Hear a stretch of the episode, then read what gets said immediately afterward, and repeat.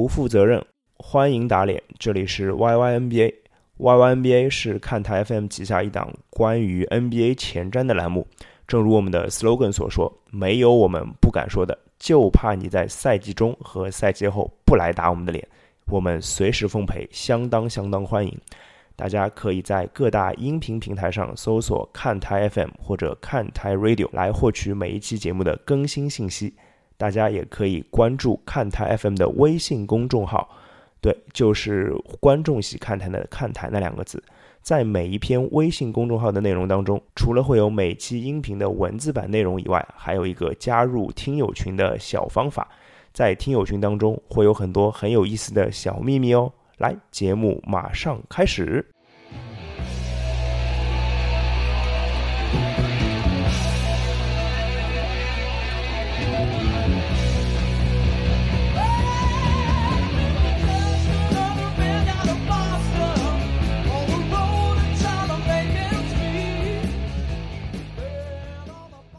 大家好，这里是 Y Y N B A， 我是兔子。大家刚刚听到的这首音乐呢，叫做 Rock and Roll Band， 就是摇滚乐队。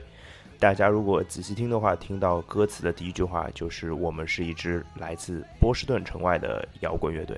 是的，这支乐队就叫做 Boston， 就是波士顿。那今天我们要聊的就是波士顿凯尔特人。先从一个问题说起，波士顿凯尔特人今年夏天补充的球员总共在 N B A 得过多少分？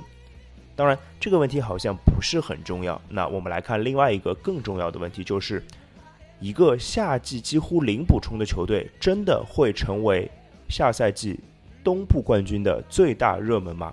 好，我们来把问题拆解一下。要说这个东部冠军的最大热门，毫无疑问答案是的，对，凯尔特人当然是下个赛季东部冠军的最大的热门人选。很明显啊，他们去年已经杀入了东部决赛，这就证明他们就是东部去年前二强的球队，毫无疑问的。对啊，他们输给了谁？输给了克利夫兰骑士。对，一个勒布朗詹姆斯带领的克利夫兰骑士，一个变态的勒布朗詹姆斯带领的克利夫兰骑士。对，那现在呢，这座大山已经消失了，对不对？詹姆斯已经喜提学区房了，在洛杉矶。在凯尔特人面前好像除了一片坦途什么都没有。对啊，所以我们再去想另外一件事情啊，史蒂文斯教练啊，大家现在交口称赞 N B A 最牛逼的少帅。是的，他今年才没满四十二岁啊，赛季开始那一天他没满四十二岁。他其实又累积了一年 N B A 的经验。我们从一个数学的角度来问拆解一下这个问题啊。除了第一个赛季没带队进入季后赛以外，连续两年季后赛一轮游，到接下来后面连续两年杀入东决，就是跳了两格嘛，相当于过了一个半决赛，直接一个跳级成长。那今年如果还是跳级成长的话，嗯、大家算一算凯尔特人会拿到什么成绩？那我不说了啊，大家应该明白的，对吧？而且啊，呃，我们除了史蒂文斯之外，这个凯尔特人的管理层当然不能不说老狐狸丹尼安吉了，对不对？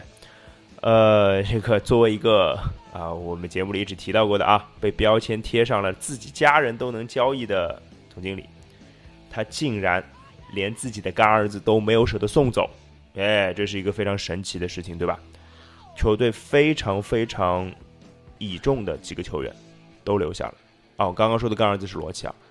那罗齐尔还剩一年合同啊，本来有甚嚣尘上的留言说罗齐尔会被交易走，因为下一年可能要用一个大合同去留下他，留不下来了，那就干脆把他送走，换来眼前的价值，这是丹尼安基一直在干的事情，但是他没有，而且他把斯马特和贝恩斯这两个在去年季后赛当中发挥巨大作用的一内一外两个非常强的角色球员都留下了。呃，这个怎么讲？贝恩斯，呃，我们就不多提了啊，签了一加一的合同啊，就是很有可能他能在凯尔特人留两年，用一个不高的价钱。斯马特就更绝了啊，斯马特这简直就是一个什么呢？我们拿伊戈达拉来做比较，二零一三年夏天，勇士用四年四千八百万的合同签下了伊戈达拉，签了四年。后来事实证明，伊戈达拉拿到了总决赛 M V P， 他在防守勒布朗詹姆斯的时候起到了巨大的作用。可以说没有伊戈达拉就没有二零一五年勇士的总冠军，这是毫无疑问的事情，对吧？呃，斯马特的价钱呢？斯马特价钱是四年五千二百万，那、啊、当然比伊戈达拉高了，对不对？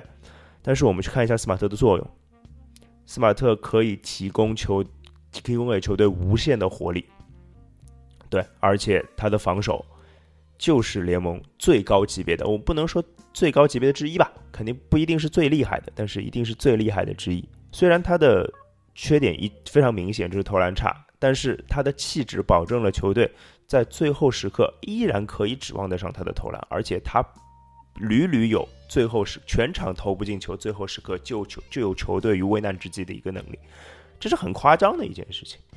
而且这个价钱啊，虽然五千二百万比四千八百万要来得多，但是二零一三年的工资帽跟现在的工资帽比，现在的工资帽至少将近要是当时工资帽的两倍，所以。我如果把五千二百万打个对折，啊，稍微多一点，可能也就相当于二零一三年合同的三千万吧。那你知道斯马特有多合算了，对不对？呃，同时球队其实在选秀大会上还偷到了 Robert Williams 啊，这个一个身体素质很出色的内线球员啊，因为凯尔特人其实是缺年轻内线的，霍福德年纪毕竟不小了啊，要早做打算。啊，虽然这个 Robert Williams 在那个在那个新秀新秀还没有开始的赛赛季前啊，就犯了不少好玩的事儿，因为睡觉错过了球队第一次训练，也错过了一班飞机。但是身体条件跟在大学里的表现，我相信是不会骗人的啊。毕竟他在模拟选秀当中是排名第十二名的，曾经啊，他最后是二十七位被选到的，应该是一个非常好的 steal， 就是一个。这个不知道怎么翻了，对啊，是一个很好的偷窃嘛，对，就偷到了一个很好的球员。同时呢，又从费内巴切啊，土耳其的费内巴切队拿到了一个后卫叫瓦纳梅克，我不知道怎么翻啊，瓦纳梅克嘛，对，他顶用来顶替的是上赛季的三控拉金啊，拉金其实当时也是从欧洲回来的，看来凯尔特人是从欧洲逃后卫逃上瘾了，而且啊。拉金这样的球员呢，上赛季一直被诟病的就是因为他的身材太小，他才一米八零啊，就跟我一样高啊。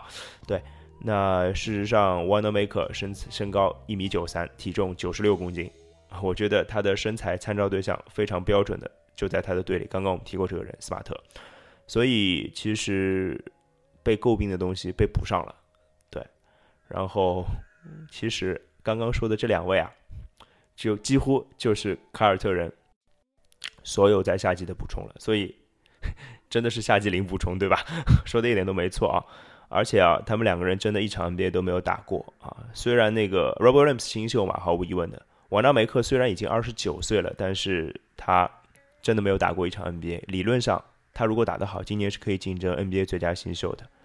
所以回到我们刚刚讲过的第一个问题，就是凯尔特人夏季补充的球员总共在 N B A 得过多少分呢？那答案是零分吗？其实不是的，凯尔特人今年还新补充了两个双向合同的球员，啊，对，对，这是一个是沃尔特莱蒙，一个是 P J Dozier， 这两个球员呢，其实去年都有在、呃、N B A 出场过啊，总共出场次数七场，总共得分十九分，对，十九分。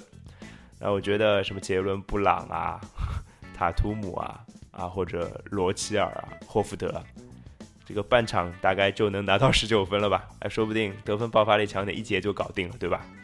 啊，换成别的球员可能什么五分钟就搞定了，这很有可能的。所以这个夏季补充真的是啊很夸张的，对吧？要说凯尔特人上赛季季后赛的阵容加这些哎这个零零碎碎的新援吧，对吧？在东部称雄呢？其实没有任何可能的，我觉得也就比大概没有勒布朗的骑士稍微强一点吧，而且强的有限啊。哎，不对啊，我们想想，真的没有可能吧？我们想啊，我们想一想，去年东部决赛第七场啊，如果罗齐尔的三分再准一点啊，是不是凯尔特人也就在那个阵容之下就拿到了东部冠军呢？哎，所以今年真的没有机会拿到冠军吗？对啊，不对不对不对不对不对，我们讲了那么久，我们讲了八分钟了，是不是少提了两个人啊？对啊，我们少提了欧文跟海沃德，对吧？